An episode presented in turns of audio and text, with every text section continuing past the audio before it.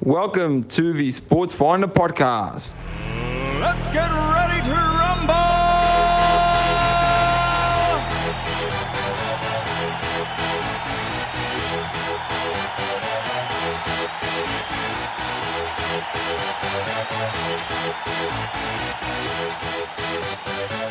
Y'all ready for this?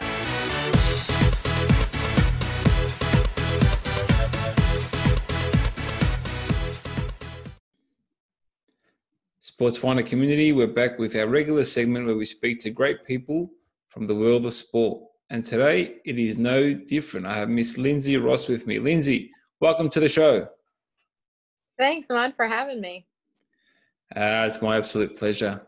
Lindsay, um, before we get into the nitty gritty of your current day to day, take me back in time. Who was Lindsay as a young lady at school?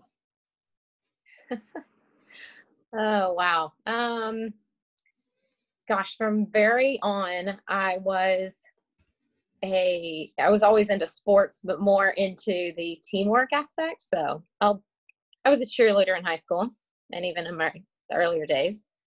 Um, but I was kind of into the cheerleading, not for like the competitive aspect, but I was kind of one of those psycho cheerleaders that wanted everybody to know the positions on the field and um, the plays that pe- they were running. Uh, I thought it was built and designed to support the team. So I was a little bit on the crazy side um, to the point that, thank goodness, YouTube and Twitter and all that wasn't around at that time um, because I have received technicals as a cheerleader in basketball um, in high school and was ejected from a game from one of our, our rivalry games back in high school. I grew up just outside of Dallas, Texas, in a place called McKinney. Um, actually, one of the homes of the Mickey, Mantle World Series. Um, so it was a great place, great environment um, growing up. It pretty much it was Friday Night Lights where the town shut down for high school football events and, and other sporting events and about one stop on the on the homecoming parade in the downtown area. So great environment, but that's kind of where my love for sports began. Wow. Um, take me through your college years and how you got into into the world of sports because being a female at the time and getting involved in sport is very different to getting involved in sport now as a as a as a female. Yeah, so I went to the University of Texas at Austin. Um, I was a business major at that time and started my freshman year in international business. Thought that that was kind of the route I was going to go. Uh, still had that desire to be involved in sports, so I worked in the athletic department all four years um, in the sports information office, supporting kind of interviews and um, and that statistical type of side, writing side as well. And then realized through the course of that that I didn't want to sell widgets when I got out of um, school. And so really wanted to marry and find the bridge between that business aspect of sports and how I could go into that um, after I graduated. There wasn't a whole lot of opportunity after when I graduated in 2002, date myself, um, for that marriage between sports and business um, in the MBA programs out there. I think there were about five at the time. And it, you know, a lot of programs believed at that time that sports kind of watered down the business um, side of their house. And I, I think that that time has certainly changed since now because you look across most universities offer some sort of business sports admin in their business department now. But um, through college, I, I loved it. I, I got a chance to write and get to know the athletes and coaches, um, all the while kind of still studying marketing and international business and those things. Very, very nice. And upon completion of college, where, where did you head into? So I chose to go to Florida Atlantic University um, and attend their MBA sport program.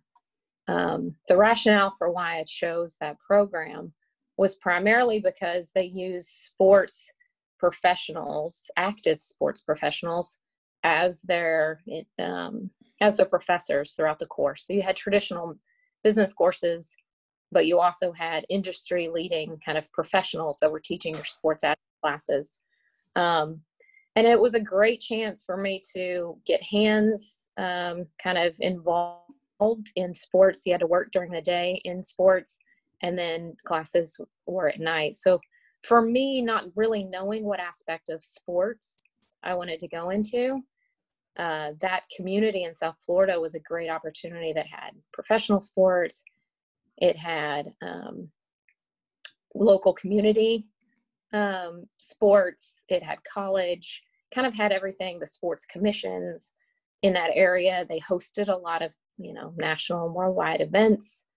Um, and so it was a great chance for me to figure out coming out of school what area of sports I wanted to be in. Very, very nice. Um, and then post college, you, you seem seem to spend a few years at ESPN, um, programming and acquisitions. I think did you just miss that spending spree, or were you were you the one pushing it? I was probably contributing to it at the time, um, but I had several stops. I didn't necessarily know that I want to be on the media side. I had several stops getting me to um, ESPN, which were very interesting. And I think a lot of um, young professionals go into any industry and have a goal of where they want to get to. And because they're so rigid about that being their goal and their pathway, that they miss out on opportunities along the way that would have taken them to a greater opportunity. They just you know they were so set on one thing so the one thing that i i do look back and i'm so thankful that i kind of took the path of uh, circumstance and kind of what was presented in front of me answered one question of does it make me better professionally? And if the answer was yes i kind of went with it. Um, after my mba program i ended up taking a job at conference usa in dallas texas with the commissioner britton banowsky. And at that time, Katrina hit, and um, mm. Southern Miss and Tulane were universities that were, you know, devastated by the impact of that. And um, dislocated kind of all of their student athletes into different places. And I kind of learned a lot about crisis management. I, st- I was still working in sports information and that one thing led to another i ended up kind of working at the acc right after that because of some of that crisis management. And they were going through the Duke lacrosse scandal and, and then the Yeardley Love murder case. Um, so I stayed in sports information, but certainly um, the crisis management side helped me get to the next position. Uh, spent about seven years at the ACC. And at that point, I asked um, to be involved in media negotiations. Um, I was a liaison to our TV partners and that's where I got to know the ESPN folks. Um, and so, but again, by circumstance and networking and, and solid relationship building, that's what led me um, to ESPN. Not that I was seeking, you know, ESPN or the media side. As far as the money goes, um, you know, I nobody really trains to be a programmer, um, and to build a twenty four seven schedule. Although in hindsight now I've, it's great training for being a, a mom in in quarantine playing a programming a 24 7 with your with your family and your kids these days so i now have great training but um you know I, I twisted it in the fact that when i took the job at espn look i work in sports information and kind of the pr and crisis management i can basically convince any coach to play at 5 a.m. in the morning in your 24 hour, you know, marathon. So I can do the job as long as I can, you know, convince people to play at different times. And so I started in, in college basketball, which I spent my entire time at ESPN in programming of college basketball, men's and women's. And um, again, with my MBA kind of on the side, I asked to be involved in acquisitions and buying rights and um, how can we find new events and things like that and again i I had great managers that allowed me to kind of challenge and use those tools that I had in my toolbox. And uh, so I was very appreciative, but I got a chance to spend a little bit of money. Back to your question. Nice. Can you can you share with us what or? I was um, I had the opportunity to be involved in the renegotiation of the America East, um, the Horizon League conference, ma- mainly in college uh, athletics. I was on the college team uh, in the programming side, so most of it was in college athletics. The Big Ten, I was involved in, but it was uh, it was all a lot of fun, great learning. Um, you know, there's I think you asked me or you kind of prepped me that at least you know eventually you'd ask for one suggestion of what to teach people and in that particular moment at espn it was certainly the chance of asking to be involved in something you weren't asked to be involved in. And the worst case is somebody saying no. And so negotiations for me was was something that i wanted the opportunity to have experience. I wanted to learn. I wanted to challenge myself into getting some reps and and some of that um, and i was fortunate enough to to be able to join forces with that and and lead some negotiations as well. Wow amazing. And then you moved on to FloSports um, similar role director rights acquisition. Uh, take take me through that and and what that what that entails. Yeah, so the the rationale of that move again, I go back to I'm a very strategic person in nature and trying to continue to challenge myself to get better um, and add new skills. And this was a chance that I knew that the world was moving in this digital space. Um, I knew that ESPN was was moving in that space, but certainly there were companies out there that were further ahead at that point in the, in the digital um, media rights landscape. And so I wanted to be involved and learn from from one of the companies that had almost started the sports uh, media landscape in, in digital.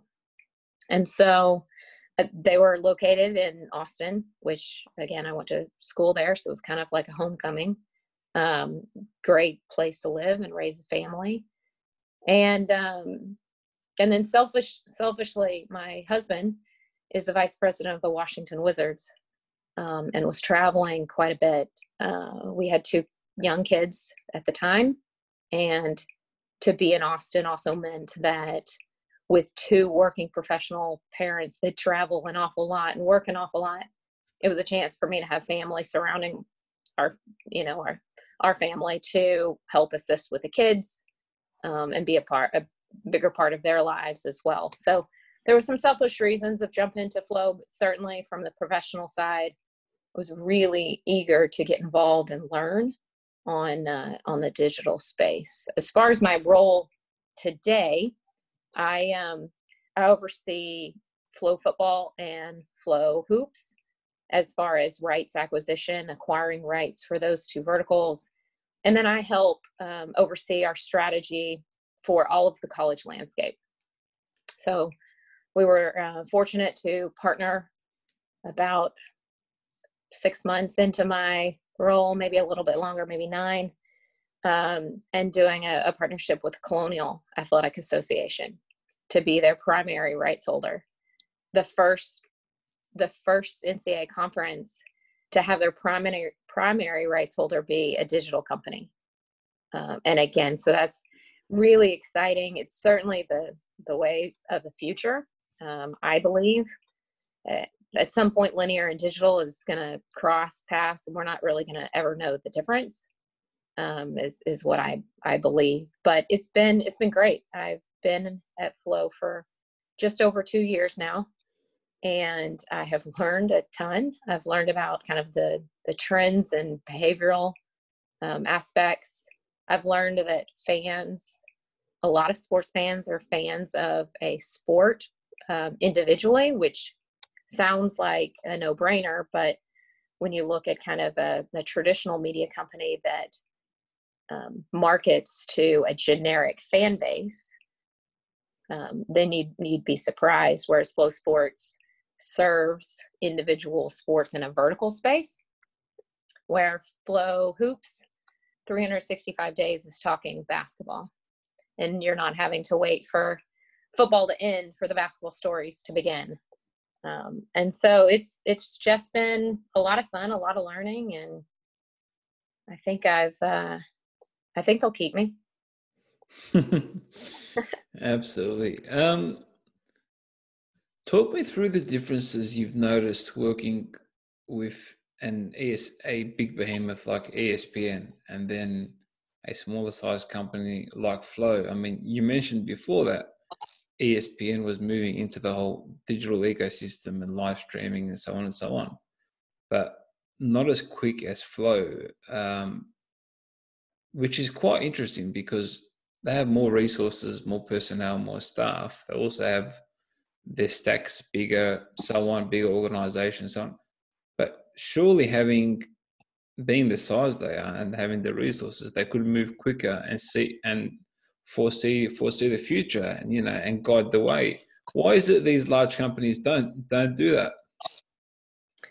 Yeah, the problem is priorities. Um, and you know they've got priorities on both sides of the fence and so it's very hard to straddle the straddle the fence um, in a linear space you know your revenue is tied to ratings um, nielsen ratings and your affiliate contracts and those things. And so for you to prioritize the digital space it means that it's in direct conflict with you know your ratings on the other side. And so they i mean and they do a really good job of, of creating two different pathways for the two totally different fan bases. One the probably younger generation on the digital side and the older more um, you know linear space and, of those demos and so it's just hard i mean to have both sides I, i'm not sure that you can really succeed I, I always say that espn's a great company and i have tons of great friends and had an incredible time there. Um, but no one in today's environment, media space, can be all things to everyone. You have to know what your priorities are and go after that and super serve those. Um, it's the other thing that I experienced at ESPN is, and again, no fault to ESPN, it's the the priorities that be. And an HBCU um, MEAC school or um, colonial school for that matter, I was never going to prioritize of putting them on ESPN um, over a Kentucky versus no name school.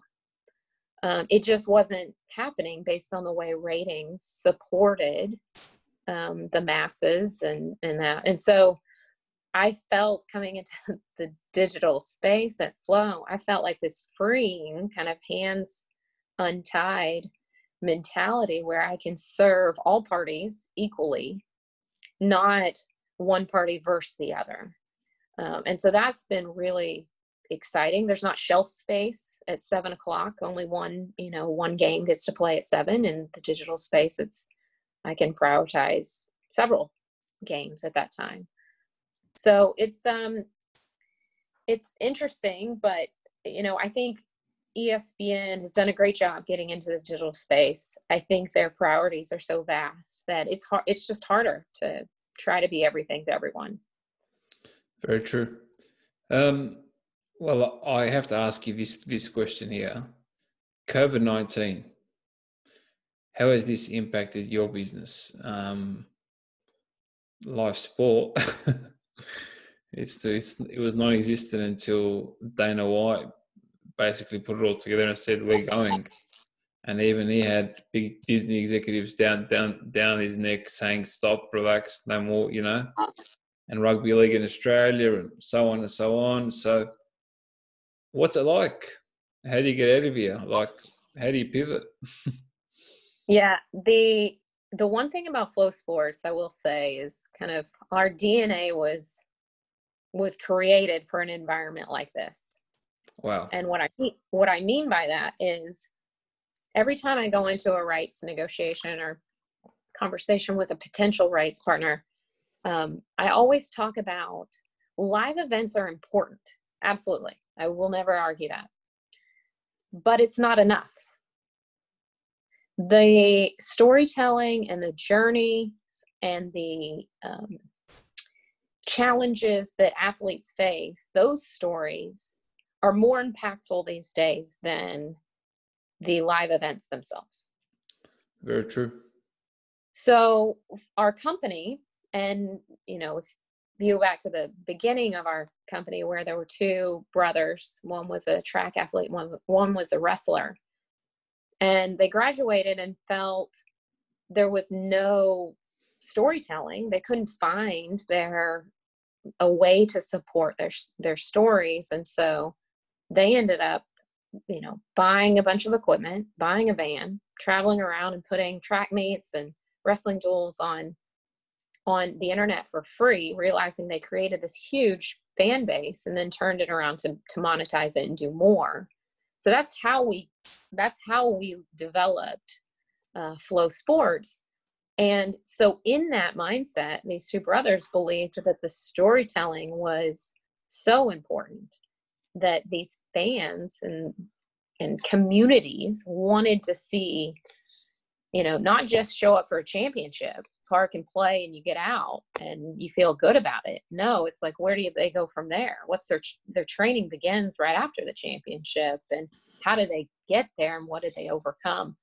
So i say all that because covid while certainly un- unfortunate um, and devastating to many families and um, the time period has allowed us to prove that the model is successful and that that's exactly what media companies need to prioritize.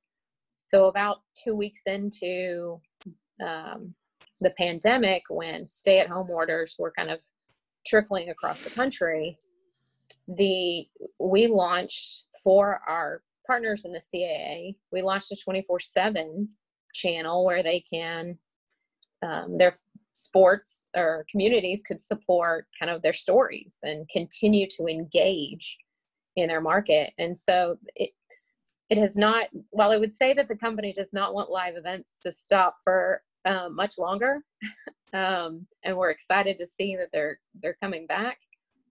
It uh, was a time period that proved a lot of the things that our company was built on. Wow, amazing. Um, yeah, and the, that that story of them jumping in a van and going around and organising meetups, that's just fascinating. It really um the power of storytelling storytelling and the narrative is a lot of the times missed by teams. Um, especially when you have 30 players on a team it's 30 different stories. It's 30 different backgrounds, networks, and connections, and so on that you could dig into just by telling telling their story. So yeah, it's it's interesting how that gets neglected. Um, but one one organization who does do that well is the uh, the UFC. They really dig deep, you know, with their embedded and their their fighter profiles and so on. And that's why you see their social media engagement and even their fan base just growing at crazy numbers. So just thought I'd, I'd throw that I'd throw that one in.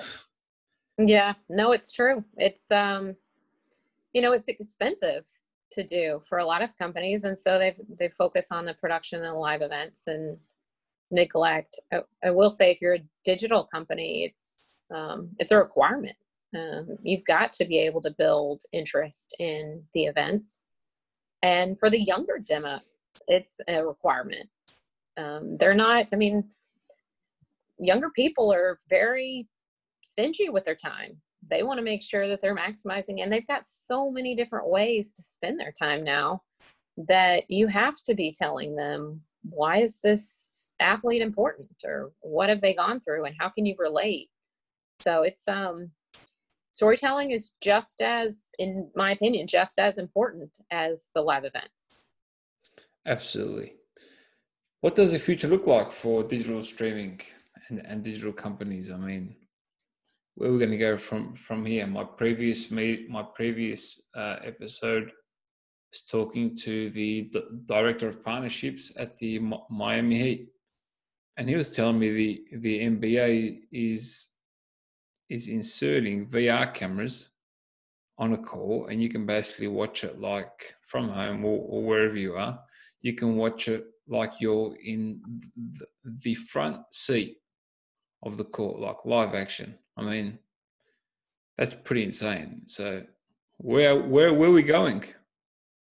Yeah, well, gosh, if I had the right answer for it, then I probably um, would be the CEO of some multimedia, multi-million dollar company, um, and hopefully you'd still be interviewing me. But um, I, I don't know if I have the answer other than I and I alluded to it earlier. I do think that the digital and linear environment will um, intertwine. That uh, there won't be a cable versus digital type of offering. I think all of it will be one and the same. Can, the can, oh, go ahead. Go on. Sorry, sorry. I, I was just going to say the aspect of entertainment versus data versus um, and when I say enter- entertainment, there's different consumptions of live events, just a viewing experience versus a feeling the experience of kind of this VR environment. There's also an engagement on betting, um, and so the data rights. Um, so the convergence of all of those things together right now is is partitioning off and splintering in different ways. Um, so you may a company may own the the audio and the visual media rights, but actually partition off the um, data set for you know various betting opportunities. I do think there will be a um, pulling together all of those where a rights holder will become the powerful entity holding all of the rights and they will have kind of an a la carte method of how they want to distribute data. They may have a VR partner, they may have a, you know, a true linear PlayStation type of environment. They and then they may have a separate betting arm. And so there won't, in my opinion, I think the in between of these media partnerships will look and feel different. Um, and at some point, all those may come back back together. But again, it's right now it's media companies are trying to figure out especially the traditional ones you know they can't be everything to everyone and so where do they want to be in the space and where do they want to focus their attention um, and that i think will drive a lot of because um, FloSports is doing great. We don't have to be the partner for the nfl um, and we are likely not the best partner for someone looking for masses in in just just masses not engagement. But um, we are going to be the best partner for a lot of the olympic sports and niche sports because we can rally communities in that space. Um, so back to your question as I, I drift a bit i think that it will splinter off um, i think ultimately it'll come back together um, but I think the in between, you're going to see some big players having some identity crisis over the next couple of years of where they want to be. Absolutely. Um, do you think there will be a reduction in the amounts of money that these outlets will be willing to pay for rights? Yes and no. Um, I think the the overall investments will change. I think investments in marketing and storytelling have to be considered in the overall kind of total investment of the media company versus the partnership. Um, and so I think that's the narrative's changing a little bit already. Um, you know, a partnership with Flo entails deep marketing commitments from our side. And that has to be part of what the rights holder views as important to them. Um, but i you know partners cannot continue to pay these huge rights fees and then do right by the partner on the internal investments. So it's a it's a catch 22 while that sounds great and you know it might be different in various sports entities life cycles. The NFL may not need a partner like CBS or ESPN to do some of the marketing for them because they, you know, their life cycle is is much further along. Um, so it varies by by company um, and sports entity. One thing I have to ask you is, where do the social media platforms come in and, and play their role? Because they've got a lot of the attention.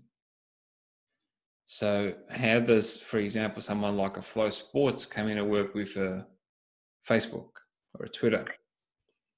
or, yeah or a snapchat we um at FloSports we have great partnerships um, with these entities and would and want to continue that route the the worst case scenario is viewing those partners as competitors because again they're we serve totally different um, priorities so for us it's less about how can we create this narrative of, of the storytelling and the athletes instead of pulling forcing people to come to us for for our partners we push all of that uh, content to those platforms mm-hmm. so if you know fish where the fish are essentially don't necessarily kind of force your fans to come to you and and that's why you know 80% if not a little bit more of our content is in front of the paywall not behind. Um, and those are pushed out to every platform social media platform there is again to create that interest and engagement. Yeah and there's there's a huge battle right now as we speak between the platforms on who really becomes that that video king um, YouTube's leading the way, but Facebook also wants it, and they with their Instagram TV, they also want it, and you know, it's just it's it just doesn't end, right? Right.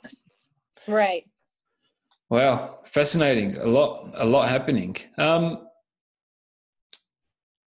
what's three pieces of advice you could give for somebody looking to go through a career in sport?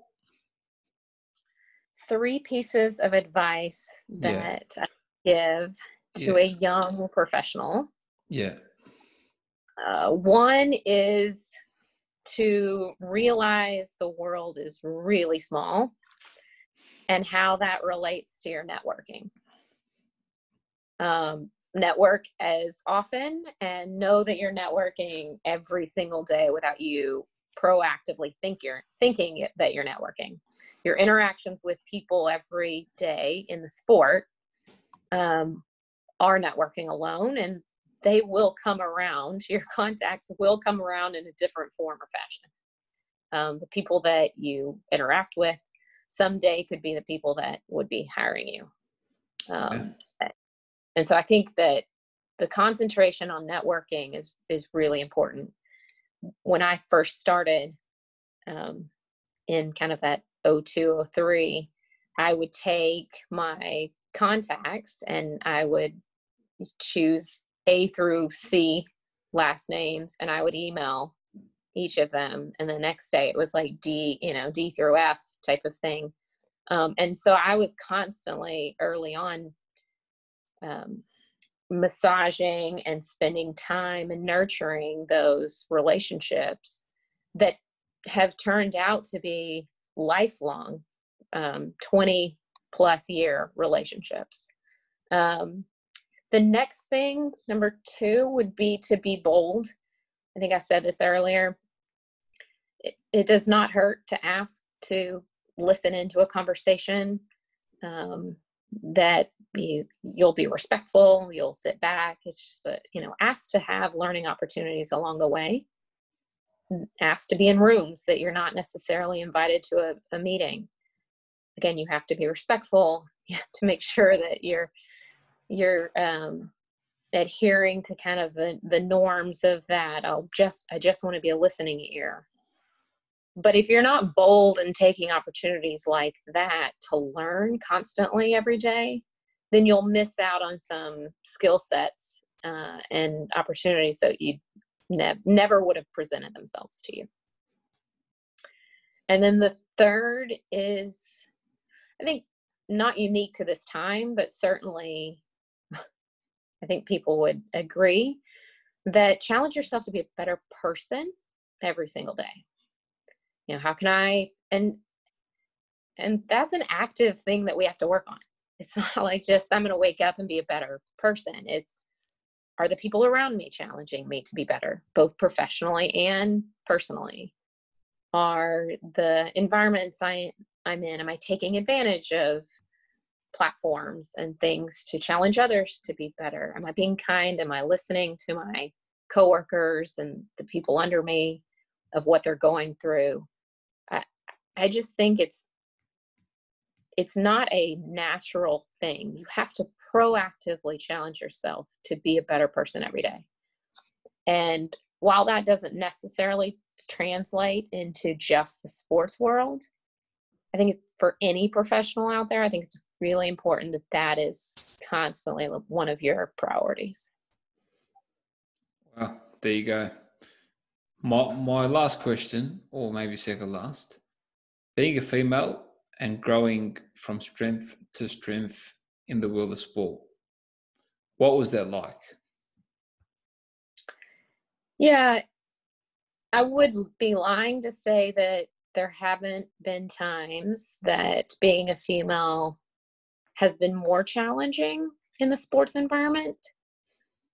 Early on, as a young professional, there were times, and this is pre Me Too movement, um, there were times that,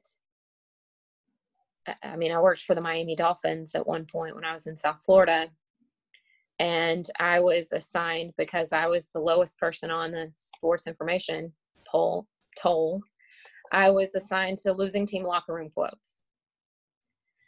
And so here's this five foot nothing female going into a losing locker room full of angry, upset, emotional, um, grown men. And so, I mean, there have been times that I've been yelled at, I've been called all sorts of names. Um, there have been times I've been hit on and had to figure out like then how how do I play this out? Do it's it's a person of celebrity status in the sports world and do i do i tell somebody or do i not? Um again going back to that kind of like challenge yourself to have the right people around you those are certainly moments that thank goodness i had people that would mentor me through those things. I didn't always do the right thing. There were several that i never said a word about and kind of kept going um, there were some that I, I did.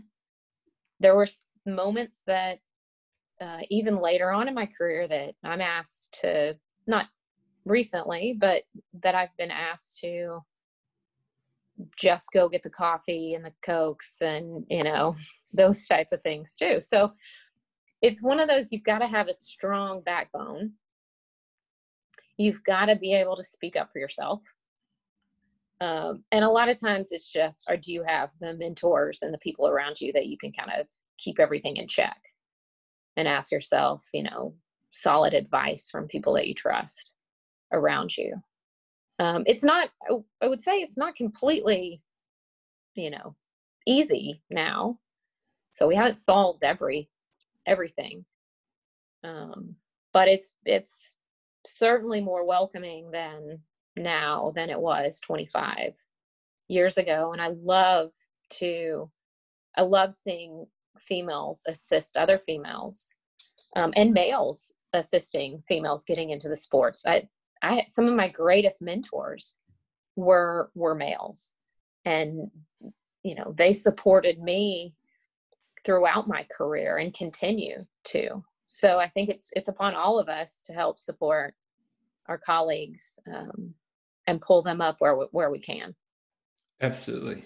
Um, yeah, it seems to be uh, stories are pretty similar. Actually, I I've interviewed a few females in in the world of sport from NBA teams and NFL and so on and so on. Uh, it's the stronger ones that persevered that they're the ones that got through and they're doing extremely well now. So there you go. Very, very strong, very, very strong messages there and messaging. Lindsay, you've been amazing. You've shared a ton of insight with us. Um, thank you so much. Before we let you go, where can people reach you online? They can find me on LinkedIn. I'm on Facebook and Instagram, and I try to stay away from TikTok. Uh, Lindsay, thank you very much once again. I want to thank you very much for joining me on the Sports Finder podcast. Thank you. Have a wonderful day. Thank you, Ahmad. Thank you for listening to the Sports Finder podcast.